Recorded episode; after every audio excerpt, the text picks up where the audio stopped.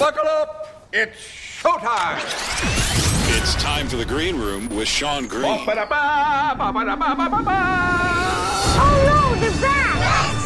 On with the show! All right, let's do it. Alrighty then, let's get started. And now for the moment no one's been waiting for. Dudes, check this out! Welcome everyone to the Green Room. We're doing it live here on SeanTGreen.com, presented by our dear, dear friends over at 247comedy.com. Make sure you check them out online and all their AM, FM affiliates across the country, and of course on the iHeartRadio app. And like always, we're sponsored by Amazon. You go to SeanTGreen.com, you click that Amazon link, you help the podcast, you help Amazon, you help America get back, get started. I know what you're thinking. Hey, we just had Christmas, but no. Now's the time, January. There's a lot of cyber deals, I'm sure. You go on there. Honestly, anything you need, you can find on Amazon. Best part, you can bookmark that link, come back to it at any time. I'd like to welcome on our guest, Miss Ali Breen. Ali, what's happening? Not much. Thanks for having me on. No, uh, no problem. Thank you for coming on. So, New Year, I feel like I'd be obliged, or I'd be remiss, rather, if I didn't did bring up the new year. Uh, any New Year's resolutions? What do you got going on? None. I don't make New Year's resolutions. it's too disappointing when I can't keep them, so I've just stopped completely. Um, I have nothing. Not a That- single one. I feel like that's a great attitude to have. Have you ever heard anyone at the end of the year, at the end of a year, like at a New Year's Eve party, have you ever heard anyone bring up, like, man, this last year has been great. I made a New Year's resolution to lose weight, and now it's like one year later, it's like, have you ever really seen a New Year's resolution pay off? We all sign on board on the idea of, hey, New Year's resolution, that sounds great. New year, new me. But have you ever heard anyone pay off? Like anyone I've ever heard quit smoking, it was never it was never a New Year's resolution. Anyone I knew who lost weight, it was always like, you know, I got that last breakup, or basically it's usually a doctor coming in going, look, you're probably going to die if you don't start losing weight. Same thing with smoking. Like, I feel like, And that's the sad thing. Even then, it, people only last two weeks. For two Yeah, weeks, they're like, "I'm gonna live," and then they can't do it anymore. They just lose hope so quickly. That's people have the same exact New Year's resolution every single year. It's yes. ridiculous. I know I made a New Year's resolution not to get toothpaste on my shirts anymore. I know it's a small thing, but it would just bug the shit out of me because all my shirts would end up getting like a little toothpaste on them. And I was like, Sean, you're a grown man. You're going to st- just walk around with not toothbrush, sh- you know, You should, your, toothpaste. next, your next New Year's resolution should be to stop admitting to that New Year's resolution. exactly. That's the. You have a drooling problem. You should actually. That's your New Year's resolution should be to not drool on yourself. That's probably, yes. We're not going black light. So that's where it always exposes all the. the that's the worst. I've done that before, where you think you've washed it out, and then you go in Oh, public and yeah. it's still there. You're like, how how do you make this go away? There's no detergent that exists that'll remove. Uh, Black lights, I think they just put black lights in clubs just because everyone feels embarrassed, but it's a good icebreaker. Like, oh, look, oh, oh, wait, you got stuff too. Yeah. look at what you look at what a slob you are. You're not that good. I, I made the resolution and I was like, all right, Sean, when you brush your teeth, do it right when you come out of the shower. You won't be wearing a shirt. This will be, this is like the smallest thing you could do that's going to fix something. And just, you know, How has it gone three so weeks- far? three weeks in, same kind of thing. I just, I think what it is is I just start brushing my teeth. I go back and forth. So, you know, the tooth. It probably relates to sports. I'm more in- it probably depends on like who won or lost. And You're like, God damn it! You're just getting toothpaste everywhere. Exactly. Every one of my- taking out frustration. Every one of my things comes down to whether or not my team covered or whether or not they had a good game. Because yes, I'm sure it's more vigorous with the toothbrushing, whether uh, you know they cover or not. If hey, a good good weekend like this past weekend in the playoffs, hey, easy breezy. Hey, I'll throw in some floss, rinse, take my time. Yep. Otherwise, that's what'll happen. One, one day, well, one day we'll see you toothless, and it'll either be that you made good on your New Year's resolution and just stop brushing your teeth completely. You're like, that's the only way I can do it. I'm just not going to brush my. Or your team has just moved to. it'll be your team that moves to LA or something. Like it'll be that'll be it, and you won't be able to take it. That's one of those things. Yeah, my buddy is a uh, Chargers fan, a mutual friend, Justin Decker, comedian. He's Oh, been on yeah, the podcast, and uh, yeah, he's a big Chargers fan. I just found out. For some reason, I thought he lived in LA. He lives in San Diego. well, yeah, I mean he Splits lives his time or something. he lives in he lived in L.A. for a majority of time, and his last place was like I don't know. He he wanted to move out of his place, and then he was looking for a new place. Couldn't find a new place in time. But his family's from San Diego, so I think he's just staying down there until he finds a new place. But Okay. Just for everyone, you know, And quick everyone needs to know what Justin Decker's up to. He's got it together, guys. Don't He's worry. his New Year's resolutions to get back to LA. exactly.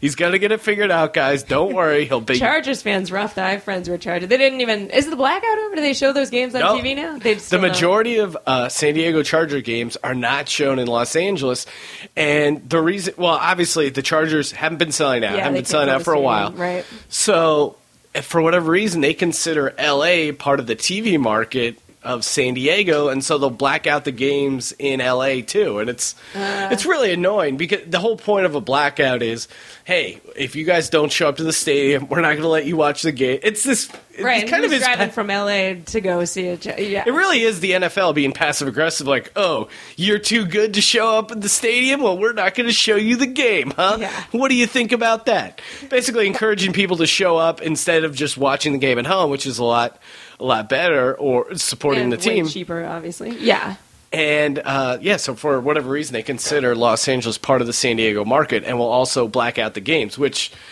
uh, yeah, coming back to the main point of the Chargers are the team that's supposed to be moving to Los Angeles, or one of the teams they're talking about. And Justin was saying that you know he lives in LA for the most part. We already covered his moving situation, but let's go back to that. yes, That was the exactly. most More, interesting. where's he going to get the More deposit? Justin Decker. He'll figure it out. We're on the edge of our seats. um, But yeah, I guess the uh, what I was getting to was that Decker would say, "Oh no, if they moved to Los Angeles, I wouldn't be a fan anymore." Wait, what? I never fully. I mean, I guess I do understand that because you grow up with a team. That's that team. And Yeah. People get pissed. Uh, yeah, my stepdad was a Browns fan and had that problem. But at the same time, it seems in Justin's situation, if he's actually moving to LA, his team's just coming to. They're coming home. Yes. coming home to Papa. Yeah. I would be excited if I were him. You could go, you know, see see them at the new whenever the new stadium's going to be built. I don't know. AEG Stadium or whatever. I think Yeah. I think his thing is that oh, L.A. and San Diego have some sort of rivalry, and then he feels like I don't know, like it's it's kind of your bigger brother taking your taking your football away. Like, oh, hey, you can still have your football, but it's not quite the same. Yeah. I love how my analogies about football still Still involve football. it's like, It's great. hey, let me explain the nickel defense. It's like the dime defense, It's like the shotgun. Yeah. it's like the- just go, go farther down the rabbit hole. So now Yeah. You are originally from the East Coast. Yes, Boston. So Boston, my team's okay. playing uh, next week. Are you betting on that game? Am I betting on the New England Patriots? Ah, it's tough. They're playing the Texans. I think right now, uh, nine and a half point favorites. The Houston Patriots, or I mean, just combine the two there. New England? Patriots favored by nine and a half. It's tough to go against the Patriots right now. The only thing I'm thinking is nine and a half is a lot because their That's defense. It's a lot of points, and their defense hasn't been that good. Now, They've been well rested though. did you grow up a Patriots fan? Yeah, I grew up um, Patriots fan, Red Sox fan, everything. I went to Celtics, Bruins, Patriots, and Red Sox games. Patriots were probably my least favorite. They were terrible when I was growing up. Yeah, they were bad They for were a long bad. time. And the thing is, like, we would go to games, and the old Foxborough Stadium was awful. It was like a high school stadium, and it was freezing and uncomfortable. I hated going to Patriots games. I just, they were, t- so that was my least favorite. And now it's funny, I guess. Um, I mean, part I did grow up with them, but then they became so good, you can't help but get caught up in it. So now Yeah. Patriots and Red Sox are who I still follow. I don't really watch Celtics or the Bruins that often anyway. Didn't the NHL just Yes, the get out NHL's today? back. The lockout's over? Yep, lockout's Uh, over. I haven't watched in ages. And the Bruins got really good. Celtics have been pretty good too, but I just yeah, Red Sox. No, they um, yeah, Bruins had a nice little run there. Celtics have yeah, had some recent championships. I mean, yeah, it's been I mean, just from like uh, 2008 on, it's been a great pretty good run for the uh, Boston sports teams. Now, what do you think? I've noticed this, I mean, living on the West Coast, sports fans in general, they aren't as diehard, I don't think, on the West Coast, but especially I've noticed like in the East Coast, I feel like girls are much more into sports, or it's much more common for sports fans. Like, I don't, I couldn't tell you any female baseball fans out here are like diehard Dodger fans, but I feel like you go to Boston, it's a high, much higher percentage. What do you think it Yeah. is about sports on the East Coast that attracts women more, or just in general? I think in general, it's just part of growing up because everyone just is, it gets so involved. It's like such a big. Everyone would go. It's become really hard to go to games actually because it's gotten expensive and Fenway's Yeah. so small. But I grew up going to games. Everyone did. It used to be. It was just like part of growing up. So as a girl, you just think of it as that as opposed to like a sport, I guess. Um, but like seriously, we used to be able to. You could sneak into Fenway Stadium when I was a kid. Like after four or five innings, they just stopped really monitoring it. You could just kind of wander in, and so so it's fun. So everyone's been to the park. That's the other thing. If you if you grow up going to games, you get more into it because whether you're a sports fan or not, it's always fun going to live games. Yeah, it's like how I feel definitely. about theater and stuff too. Like once you're in, and well, I don't know about you. This might be- Listen, I love live theater, whether it's pre-recorded or uh, in any form. I love live theater. yeah, you get like caught up in it, and then you kind of start following it by default. Because I was just saying, like, it's funny. Even football, like, I grew up watching it. I love watching it. I pay attention to it. I had it on all day, but I don't even know what flags are thrown for of it. Like, I still don't even know. You're kind of aware of what's going on, I'm but aware not. of the ultimate, yeah, like everything that's uh, going on, like on the big picture, but the little things, because people will ask, and I don't even realize. They're like, "What was the flag thrown for?" And I'm like, "I have no idea." well, the, and then the- they make the call and they show the, re- and I'm like, "Oh, there you go." Yeah, that sounds good. The the more embarrassing thing is for me, a guy who watches at football every Sunday. I got the multiple TV setup, watch every week of NFL football, and then I'll be like, wait, what's that? Like, there's minutia or there's rules where I don't know, and then other guys who are just like casual fans will go to me as like a source of knowledge, and they're like, oh wait, so on this uh, two point conversion where they blocked it, and then that could return back into the end zone. That's a one point safety, and I, I'm like, oh yeah, yeah, of course. Like I have to play up the idea that I know what I'm. I mean, the most part I do, but there are times, you know, there's so many like little quirks in the rule book that you can you can get lost, and then you know, as a point of pride, I have to pretend like I know what I'm talking about. So Well, just keep using the word minutia, and you'll sound smart no matter what. Whatever he said, we'll take it because we don't understand. Exactly. Hey, I don't- don't want to bore you with a minutia of all these details. But basically, this is what's happening, and they'll just believe you. yeah, it's a it's an easy way to uh, pull the wool over people's eyes. Yeah, that's the beautiful thing about being a girl. No one expects you to know much. So if I'm like, Yes. oh, I don't know what happened, I didn't, they're like, they're totally fine with it. Well, it like is. those helmets are just adorable.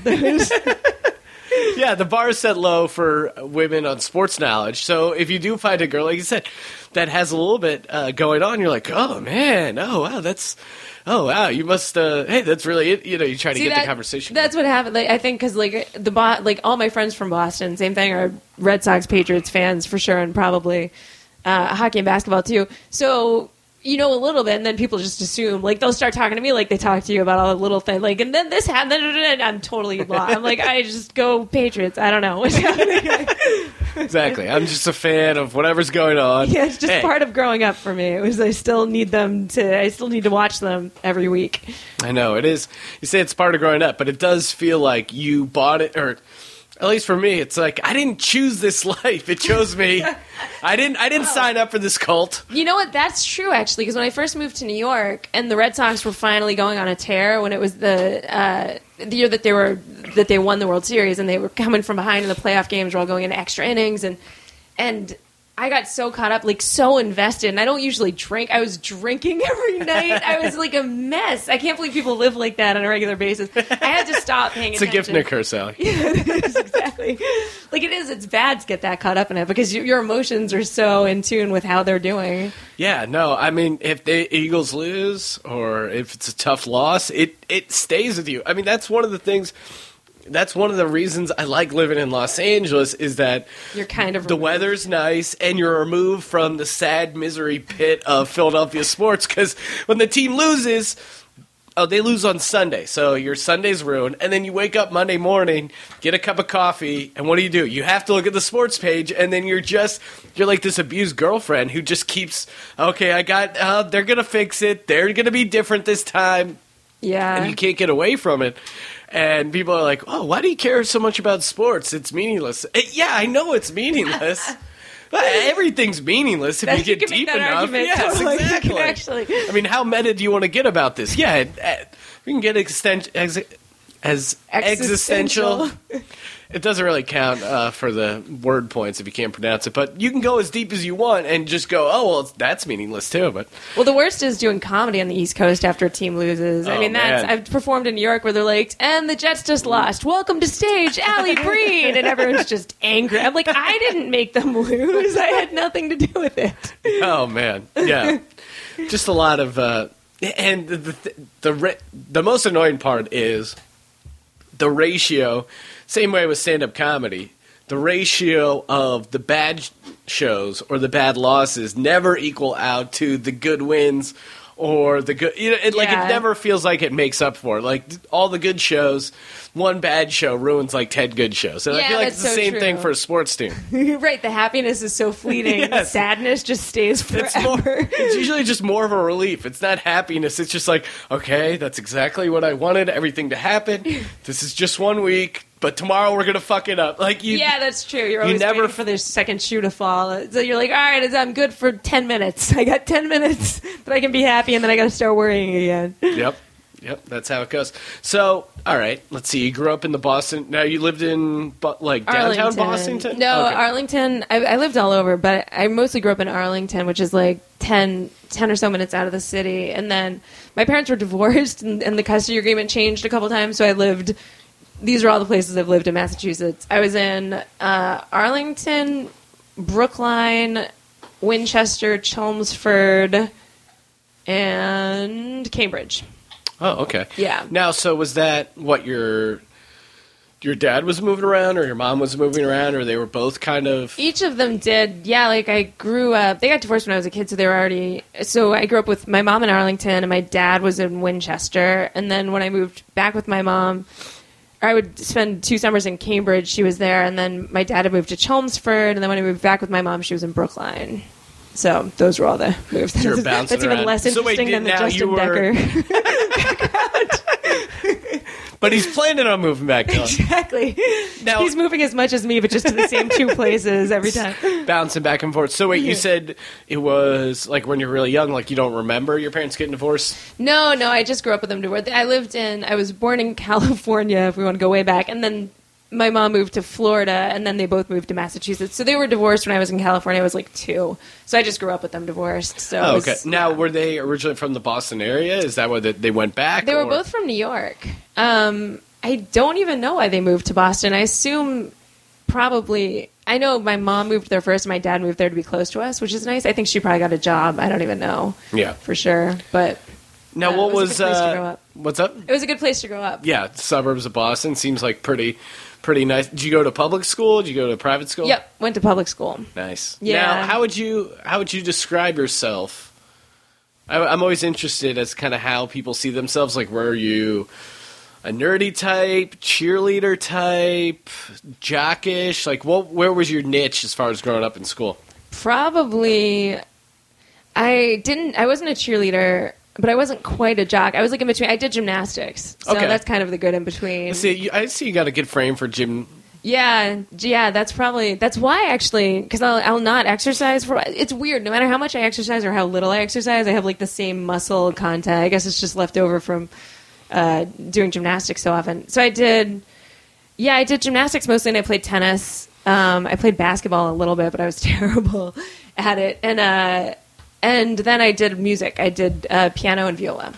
So so okay. I guess I'd, I'd like ride the nerdy line almost in that Yeah. way. But I pretty much I don't think since I moved a lot, I never really had like a clique. I would always be making new friends, so I was just kind of Did you change outgoing. schools a lot?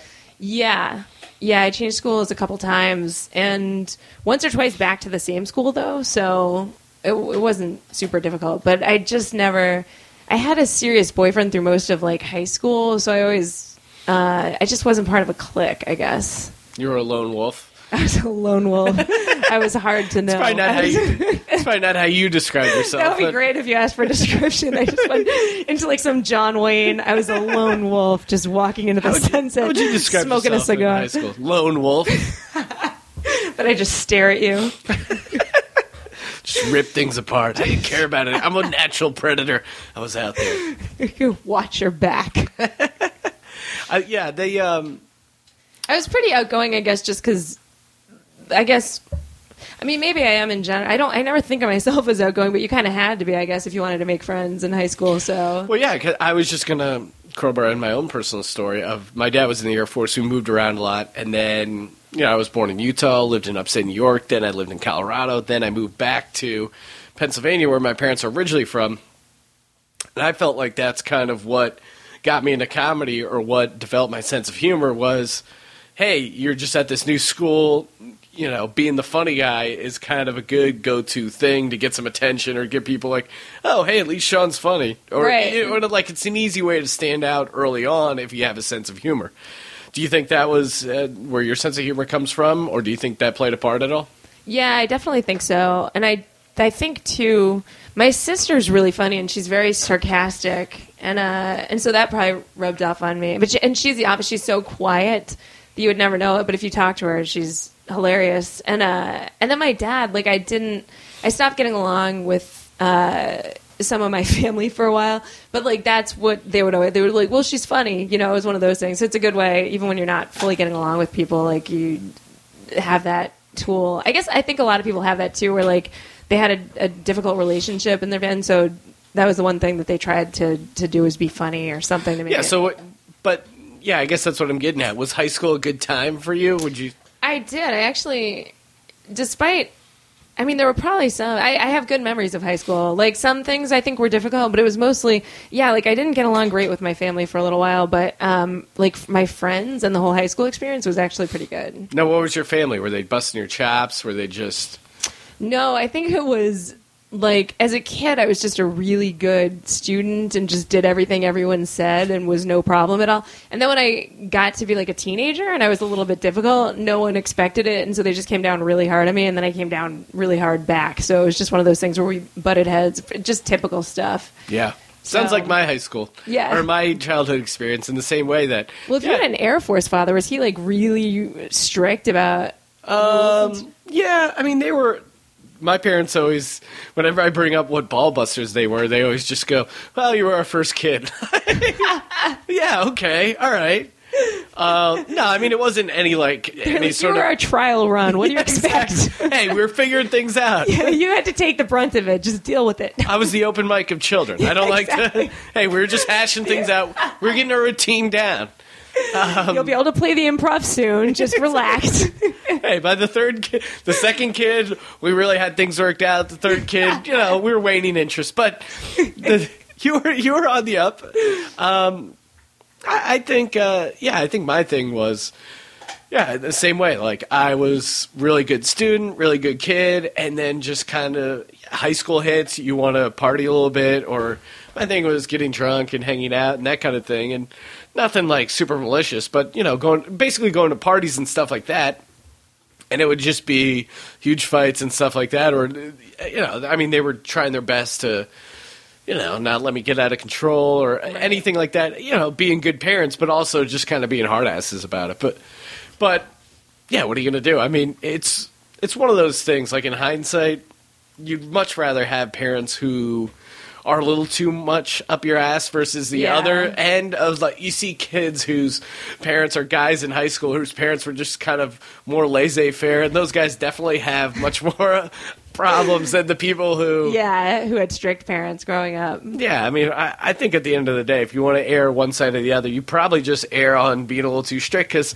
hey, whatever the kid resents you for a little bit, yeah, you'll figure it out down the line. But hey, at the end of the day, you you don't want them totally fucking things up and you know get knocked up or I don't know having some crazy sort of situation. Yeah, that's what you realize as you get older that like your friend, the, your friends that had cool parents just actually had bad parents. like, when you go to your friend's house and drink, all, you're like, "This is the best thing ever," and then you grow up and you're like, "Wow, those were terrible parents." Yeah. I can't believe that happened. Well, it's funny you say that because I immediately, I think anyone who you know is listening to the podcast immediately like one parent flashes to mind in particular. I got one buddy in high school. His dad was just really into smoking weed, and he just didn't like this kid in high school. Was kind of I was kind of friends with, not really. You know, kid you'd hang out with here and there. and he just built like a little, basically an opium den in his basement, and we just come over there and, and smoke weed. His dad bought him a bong for high school, That's or for like you know for some sort of birthday present. I'm just like, wow, you must have the best relationship with your dad. He's so cool. And then you look at it in hindsight, you're just like, my god, that was the worst idea. yeah, that parent should be in jail. And this kid, his dad, besides this, like his dad was classic just dirtbag dad. Like, oh, he would get all this stuff from work that he would steal and then he would give to us, like random. I I don't even know what it was. razor blades. he not- worked in a hospital. He's giving you, he's giving Hey, you kids, needles. free and- needles. Yes, exactly. Hey, we- here's some drugs they were throwing out. I don't know what they are, but have at it. I hear OxyContin's all the rage. Take some of these. Hey, what? Do you, bu- crush that up. exactly. That's meant to go in. That's yeah. You're streamlining, mainlining that. I can't talk. Continuing in, in the bad parent theme, uh, this guy's dad would also he had a poisonous snake collection. So he had he, and he had him in the basement. So the routine was you would go down there, get high, and then as you're with the leaving, snakes. as you're leaving, you'd walk by.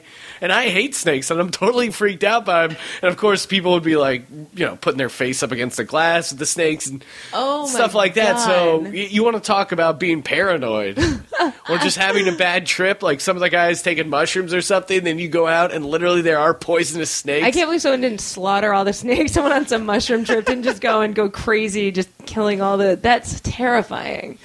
Yes. That can't be legal. I don't no, think that's legal. I don't think so. And I don't think the guy really had. Um, I don't think he cared for the law. I mean, when you're given, when you're stealing, Giving your kid a bong and uh, and stolen goods from work. Yeah, you're probably not a law-abiding citizen. Yeah, and it would be like weird stuff. It would be like, hey, here's an impact wrench for like, you know, just like random tools and stuff that you can sell on the street. Like, just not a great guy. Jesus. But at the time, you're, you're thinking in your head, man, I can't wait till I'm a dad and I can be cool like I'm that. gonna act just like that. wait till they, tell- wait till I get a tiger in my apartment. wait till yeah, I'm gonna up the ante. You didn't have enough poisonous things. exactly. No, it- there wasn't a bear. He didn't have a bear there. He could have done more. Yeah, whenever I'm a dad or whatever, yeah, I'm sure I'm going to be a dick. Then, hey, I'll just go, hey, I'm the dad. That's how things work. Listen, all right, we're, hey, you That's know, what that was what my dad would say if I ever if we got into an argument and I actually made valid points. He would go, "What? What do you th- do? You think this is a democracy? I make the rules, you follow them. That's it." And then I would hate him for yeah for, for week. But you're right. That's the kind of that's the kind of dad I would want my kids to have too. I'd want them to be yeah, strict ball busting dad. Yeah, I mean, really, would you, Ali, would you want to be married to a dad who the, the son pipes up and the dad's like, whatever you say, I just want you to like me? yeah, exactly. That's all. I just want to be your buddy. That's it. That's no, like the worst attribute in a dad. No, that would be Hey, disgusting. listen, that would be I'm- awful. Ali, I'm, s- Ali, what do you want me to do? I tried to punish him. He said he didn't want to be punished. He I got upset with me. I can't have him being upset with me. He gave me that eye. I'm scared of him. I got to go out now and buy him drugs. I just I Yes, have to do it. It's, 14 years old. He's trying to be cool. I'm doing my best here. but with strict parents too, because what happened with me when it got really bad was that we were talking about getting meta about things. They would ground me from something.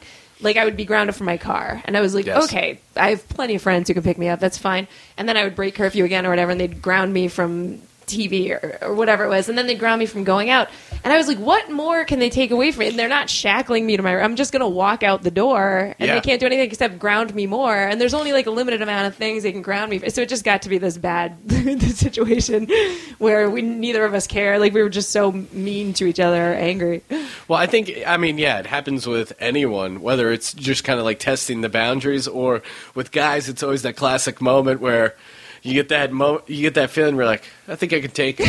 you know, there's always, in every father son relationship, there is, so scary. there's a very, there's a very phys- physical, like, power struggle or just this sense of like, I could give him a go. Like, I might not be That's able to beat I'm him, but so glad I'm not a guy because I, if I ever got into a fight, I would lose hands down. I mean, I would never get to that point where I was like, I think I could take him. I'd always get to the point where I'm like, holy shit, I got to get out of here.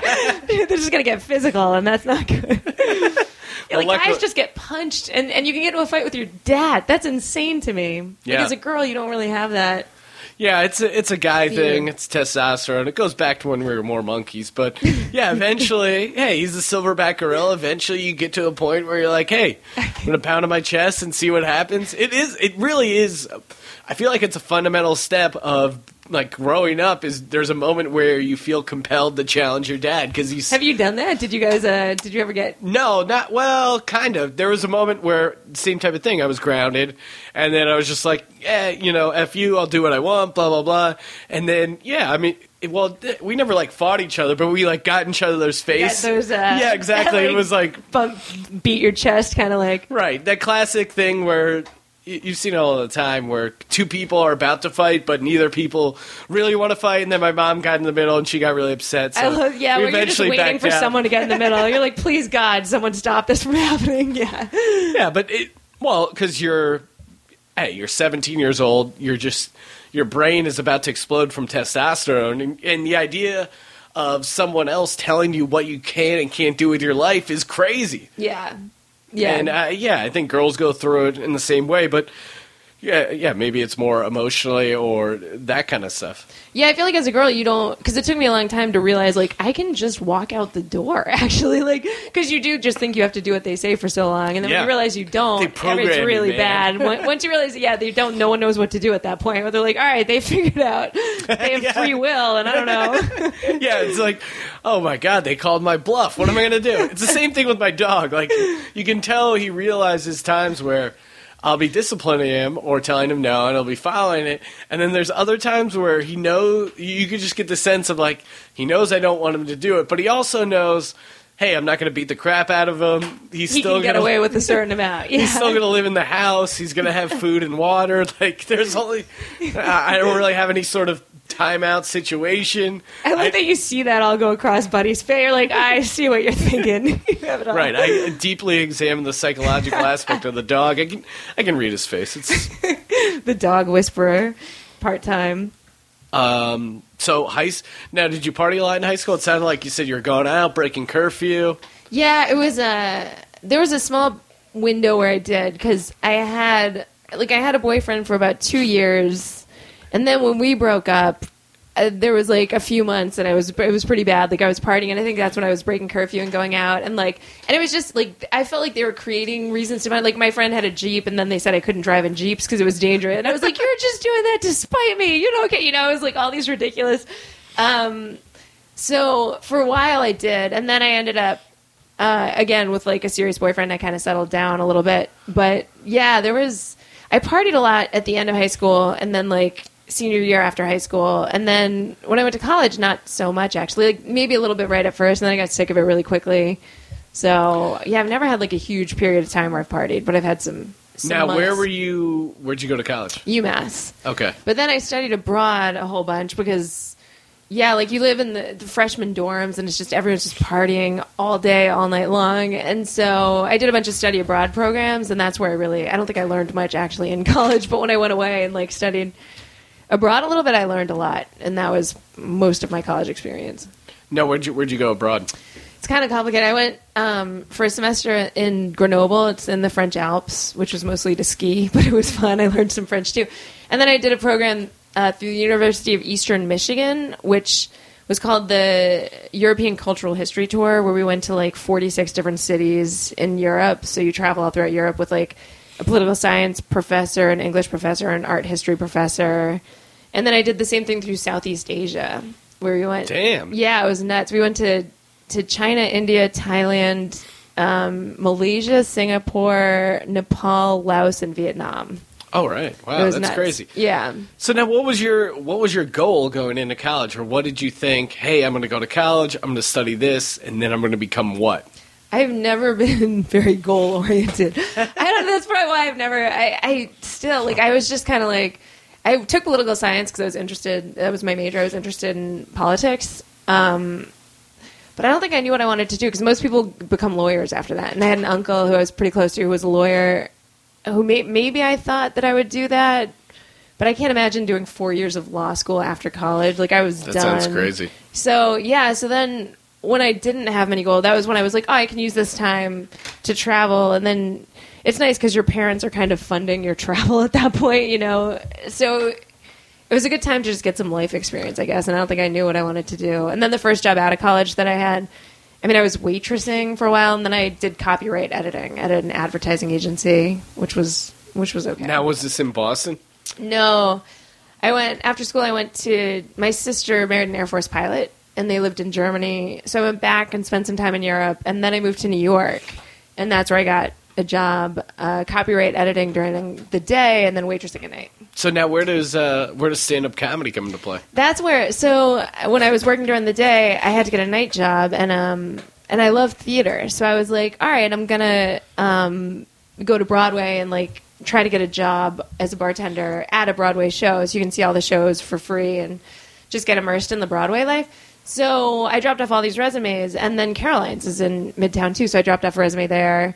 And Caroline's boyfriend happened to be like there at the box office. what do you mean Caroline? Caroline actually owns. It's Oh, Caroline Hirsch is. who Oh, owns. okay. There is a Caroline. So her boyfriend helped her run it. This guy Andrew Fox, and uh, he was there when I dropped off a resume. And he's like, "Oh, come in at five. We'll interview you." Da, da, da. And that was like the only place I heard back from. So I went in at five, and they just hired me. And then I just saw comedy every night, and I've always loved comedy, um, but I never thought about doing it until until then. Because the, the other thing is too that when you grow up like in comedy, you only see good comedy. You never see like the open mic stage. You don't know like all the steps that it takes. And then when I started seeing like open mic comedy, I was like, oh, I could maybe do this. like I Yeah. could, I could bomb as bad as that guy. You know, I could, I could figure out. So yeah, so that was the beginning. That's like the seed that got planted, and then eventually I worked there for a while before I ever started. It, it took a lot of, uh, I don't know, it took a lot of time for me to build courage to actually do it. Was there a moment where you were watching a particular person, or it, was there anything that had like happened specifically at the club that you were like, "Yeah, no, I'm going to give this a shot"? Um, I don't. I don't think specifically, but there were a couple of times I became friends with some comics, and there were a few times where I'd seen their jokes so many times, and I was like, it would work better this way. And like, I would say something very occasionally because that's kind of pretty obnoxious to be like, you know what you should do is. Yeah. But if I was pretty certain of something, and a couple times um, things worked, it was good, and then I started writing with a friend of mine who was a comic, uh, who I don't know if he even does comedy anymore. And then he had said, like, I, he was like, you should try to do this, you know. Um, and then something else strange happened where uh, Cold Pizza for ESPN was looking for comics for some segment. Oh, yeah? And he, this comic that I wrote was submitted my stuff, and they liked it, and they said to come in, and I hadn't really done. Said they were like, "We need stand-ups," so I literally just like read what I wrote, but they needed girls. I was like the only girl that uh, that applied, so so that was helpful because I did this set in front of like a fake crowd with like an audience laugh track, so everything sounded like I was killing. So that was like a good confidence boost right in the beginning that I got. classic cold pizza. Wait, did that air? It never aired. It was some weird thing that um it was some segment that they had the idea to do and then it got canceled because it was like they made a contract with like some other company that was going to do their comedy but they would it was going to be like a talking heads thing almost where they'd show like a clip that related to um so we taped it and I wish because I didn't know that many eh, comics like of my life. I only knew like bigger names from Caroline's, but I'm sure that I know now some people that did it. There was one guy named Jay Nog who's like a New York comic who did it, but I, I would love to know who did that show. Yeah, actually, with the, who the rest of the people were? Because it was like a real production. There was like a green room and a real, you know. yeah, no. I There was a remember real- cold pizza. Yeah, well, the show was. I mean, the, the show was uh, was on for years, but this segment was. Yeah, I mean, it was part of the show, so it was like a real professional thing. But no, it didn't air. That's a weird thing. Yeah, they've always tried. I don't think anyone's really quite nailed the sports comedy show. Like, there's been, um, Jim Rome kind of. yeah, he's kind of funny, and Norm Macdonald. I thought his show was really funny, Oh, but they didn't keep it on long. I can't believe they didn't give that a chance because that was really funny. Actually, Yeah, no, it was Macdonald. great. I, I don't know what it was. I I think uh, uh, who was saying it? So one of the guys who wrote on it um, was on the podcast. Uh, I'm trying to think. Oh, I think J- Andrew Slater was one of the guys. yeah, he worked on there it. on the- doing Um, the blog, and then Sean our- O'Connor. Those the yeah, only two Sean. guys I Okay, knew. yeah, Sean O'Connor was on there writing, and he was saying that he thought that th- they gave Norm the sports show like they gave a lot of notes about how they wanted more videos and or like executives wanted more videos like they wanted basically like to be more of like a sportsy Tosh.0 Okay. oh, And- and someone actually had tried to do that. I think yeah there's sports soup Sports Soup. Yeah, yeah, yeah. I forgot who the there's host sports was. soup with that uh, didn't last. Matt Iseman uh he's a nice guy I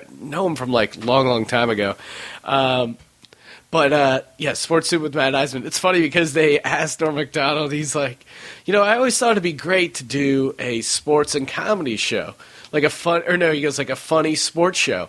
And then I saw that they had uh, Sports Soup, and then I thought it'd be funny to do a funny, Funny sports show. This is a total dig. That's I love when great. guys just take shots at other comedians in the press. Like, I don't know. I can't tell if it's interesting at all for other people in the mainstream world or whatever. But as a comedian, like, I just love seeing Jimmy Kimmel make fun of Jay Leno or just other Yeah. comedians go back and forth. I mean, I hate when it's about dumb stuff or in my mind like dumb stuff about joke stealing or this or that or I don't know I just love seeing guys shit on each other in a public forum It Without just cracks- caring. Yeah, yeah it just cracks me up like Norm doesn't that's does- why Norm's so great is he just doesn't give a shit about anything Yeah, yeah. There's a there's a story of I wish I knew the exact story, but there's a story of like um someone trying to interview him about SNL, and they were asking him like the goofy questions. They're like, "Oh, we hear that you guys all played pranks on each other. There, was anyone playing pranks when you were there?" And he goes, "Yeah." Yeah, they did. They played a prank on me. They pulled my pants down and they anally raped me. and they just kept staring at it. And he was like, they anally raped me. Just let it get super uncomfortable. Just not. He just doesn't care about uncomfortable situations. Or I yeah love him. he just has no yeah just doesn't care about bombing No. he's just got this uh about this yeah, great dishing dirt on him. other comic. Yeah, everything about it. Yeah. just does not give a fuck. so now you're out here, or I'm sorry, you're out in New York, um, getting your feet wet in stand-up comedy. Yep. What what brings you out to LA? It was a combination of things. So everyone always says that you have to come out to LA um, eventually, and so I, I. It was basically I was uh, I was living with my boyfriend at the time, and we Yeah. broke up, and we. Since we lived together, we kept getting back together. like we just kind of couldn't get away. So I Well, like, that, "All I mean I'm that's gonna got to be tough in New York because it's so hard to find an apartment. Yeah, I know. It, it, You guys there's like so got many like elements. To you got five months left like- on the lease. you're stuck like, with each all right, other. We're You broken can't- up. And then you just come home. You're just sitting at the TV. and like, nothing changes. "Uh, guess we should just hook up. This is just to kill time. Why do we got five months? So I was like, all right, I have to. We need some space. So I just decided to come out for six months to see how it was.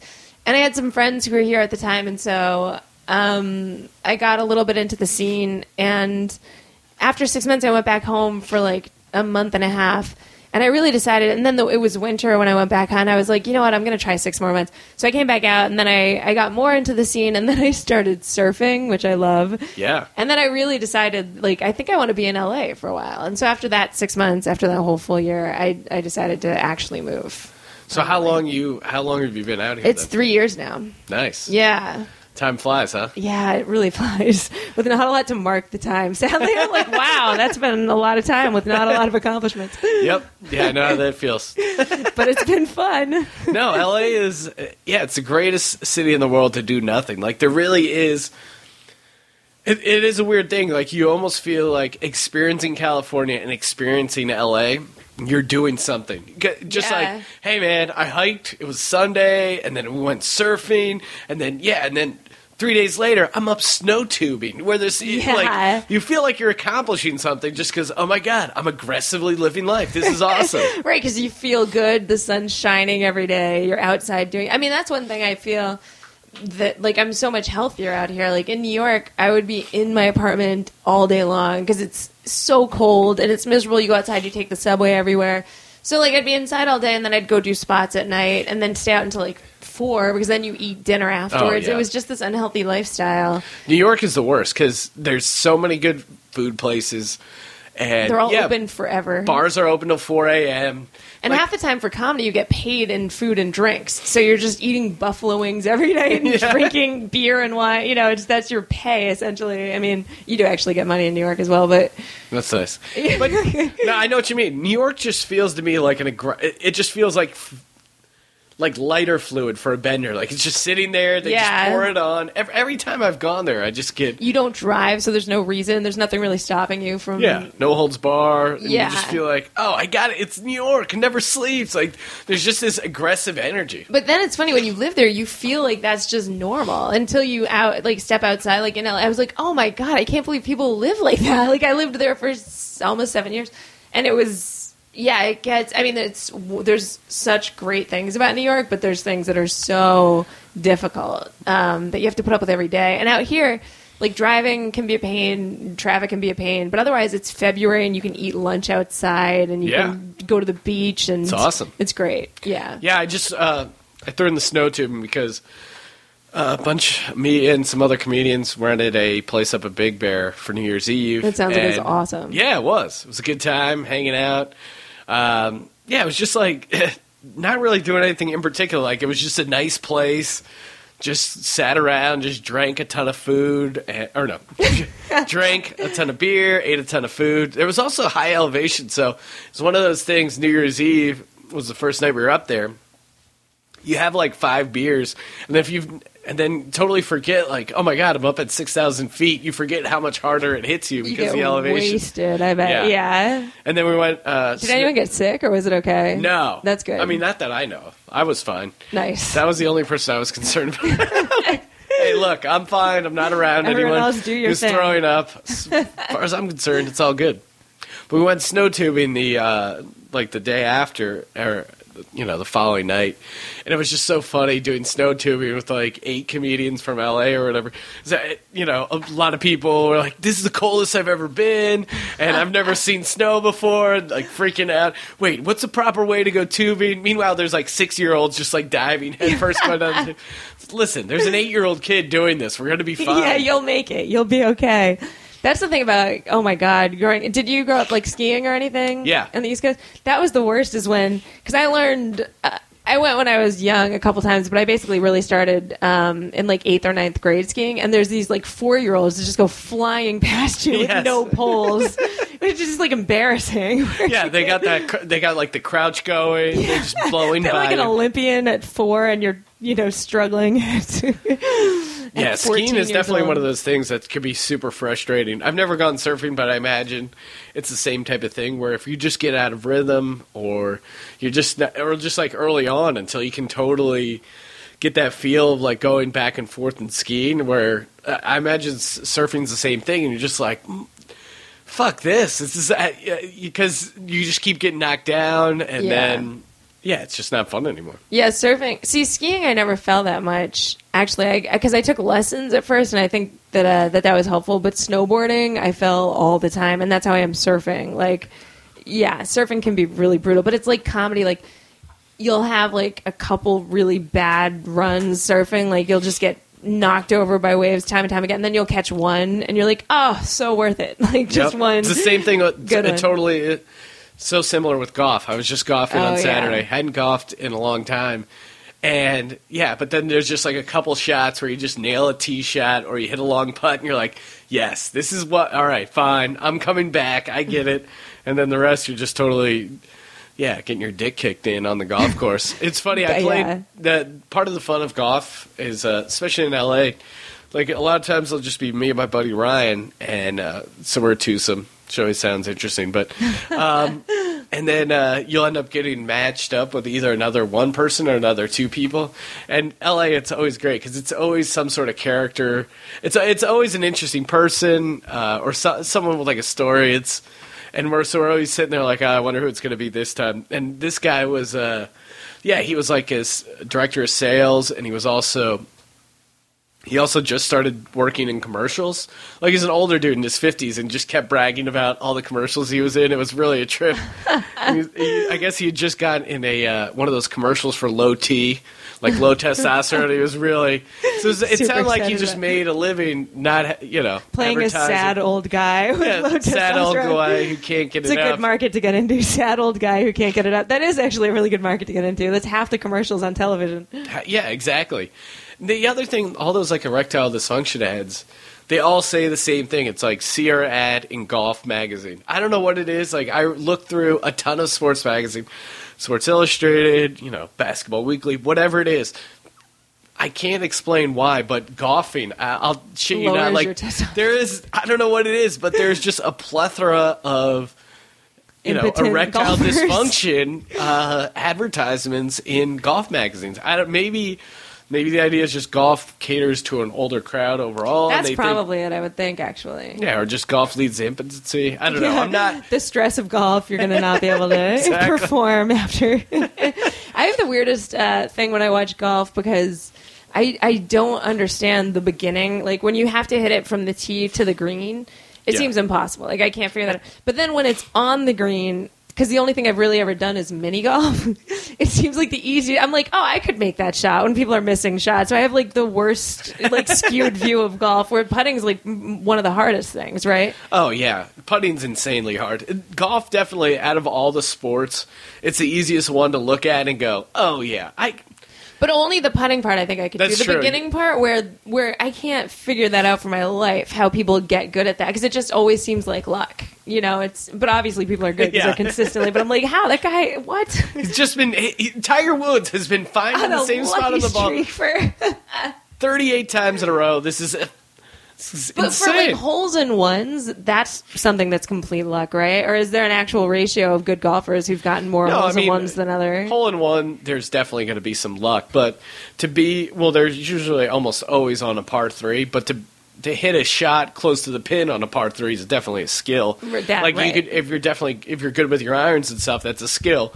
But yeah, I mean, it's one of those things. It's enough of a rare occurrence that there definitely has to be some luck. Like you got to get the right roll, whatever, whatever. But I mean, yeah, obviously better players are more inclined to have hole in ones. Your average Sunday golfer who gets a hole in one, yeah, that, That's that's probably much more of the luck and less of the skill. skill. But you gotta you gotta find the ratio in there somewhere. yeah. I just saw uh, Django Unchained. Have you seen that? No, is it really good? I thought it was. I thought it was pretty good. Uh, it's one of these classic movies. I don't know if you like Quentin Tarantino, you can't not like this movie. Uh, I definitely, yeah, I thought It's controversial. I've, I've seen a lot about it, but I haven't. Well, yeah, I do want to see it. But I did. You know what I did see because I saved you. I rescued you from Oh, this yes. Les Mis. yes, I was so excited. I was so sure that Tess had already seen it, and then I she didn't. So we got to go see it together. I was so yeah. excited. My girlfriend saw Les Mis with you, which yeah, Yeah. it was a win-win. You guys got to see Les Mis. I got to not see Les Mis, exactly. and I just kept. She kept bringing it up, like, "Oh, hey, we're gonna go see Les Mis. I can't wait to see Les Mis." And I don't want to be a complete dick, but I was just like, "No, I really don't want to see this." and listen, I can try and.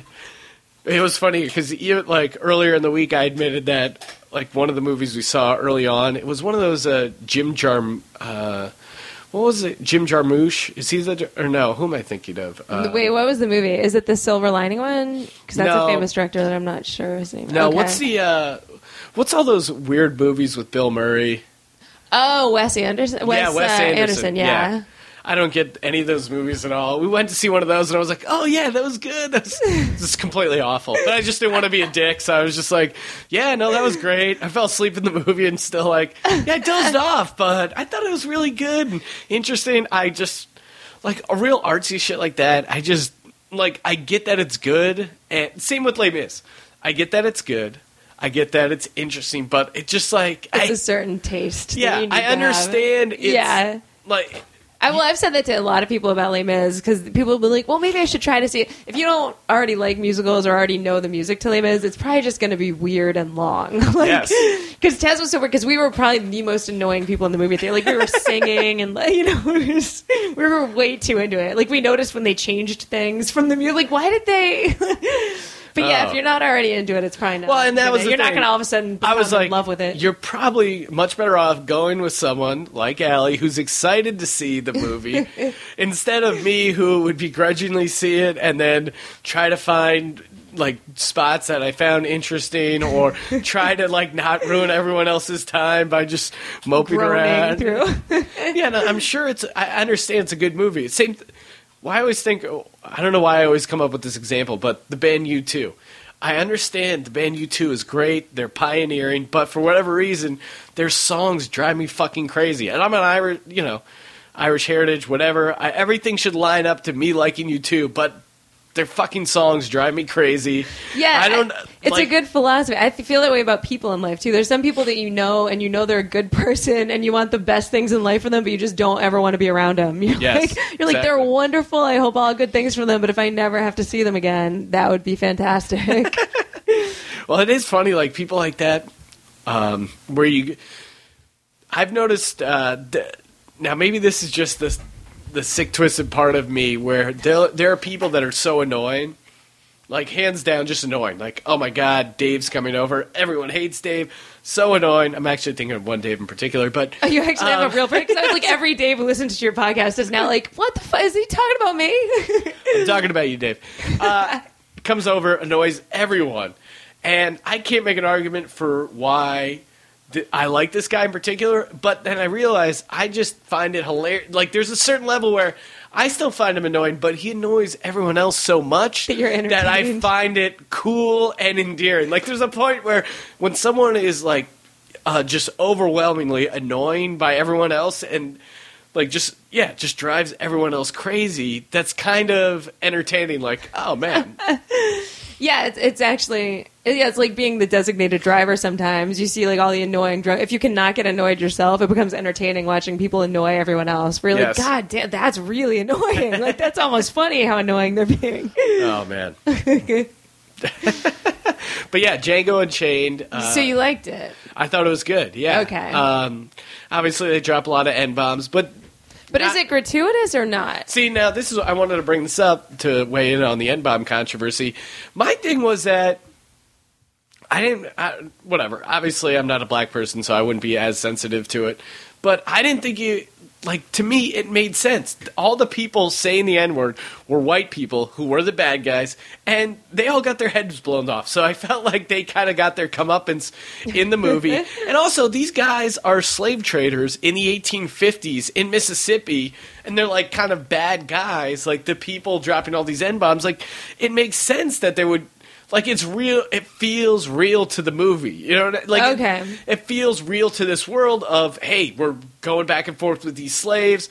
They're mean guys. Like yeah, I feel like if they didn't, they would come off more likable. Like if they used some other word or like hey, these African. These, yeah, these attractive and successful African Americans. These, the African Americans I have, are some of my, you know, hey, they're the best guys. Are like it would no, it'd come off weird. Like yeah, you're trying to portray these people for evil slave owners. They're slave traders. They're probably right. Of the slave owners, they're the worst.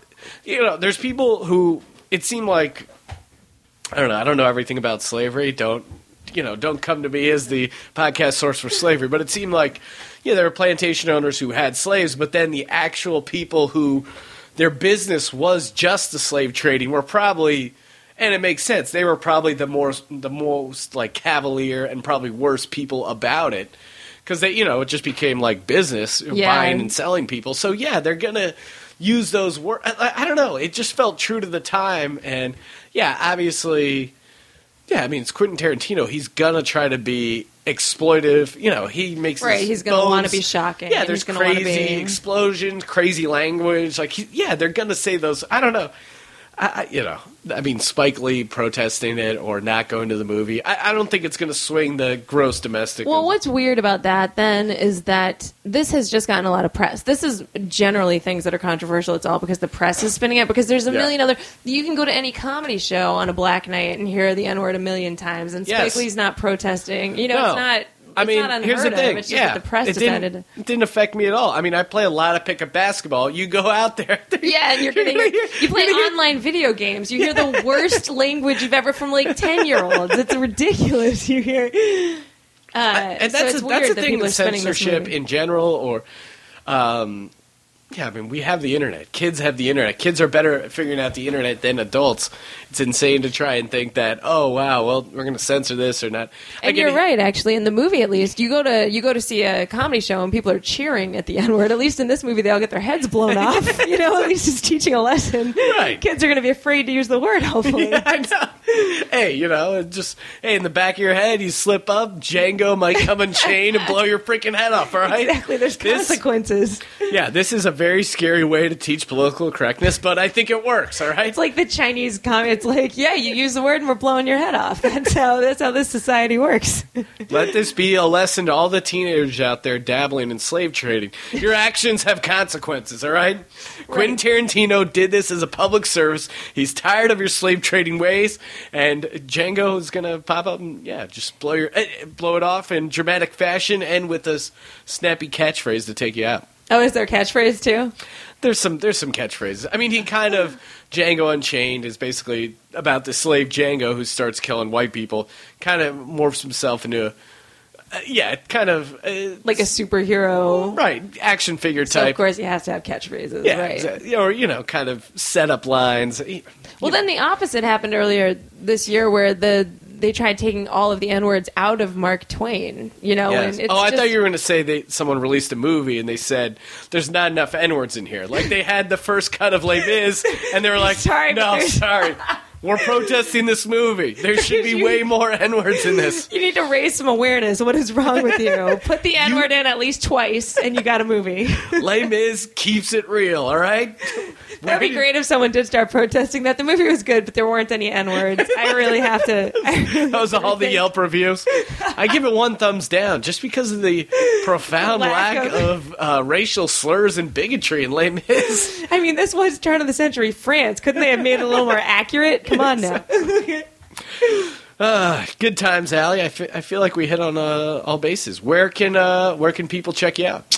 I am online, Facebook, just Allie Breen. It's A L L I B R E E N, and then on Twitter, uh, Breen Screen, like green screen but with a B. And and then for live dates, I have I'll be at Capital City Comedy Club in Austin. Oh, awesome! Yeah, the weekend of the twenty third.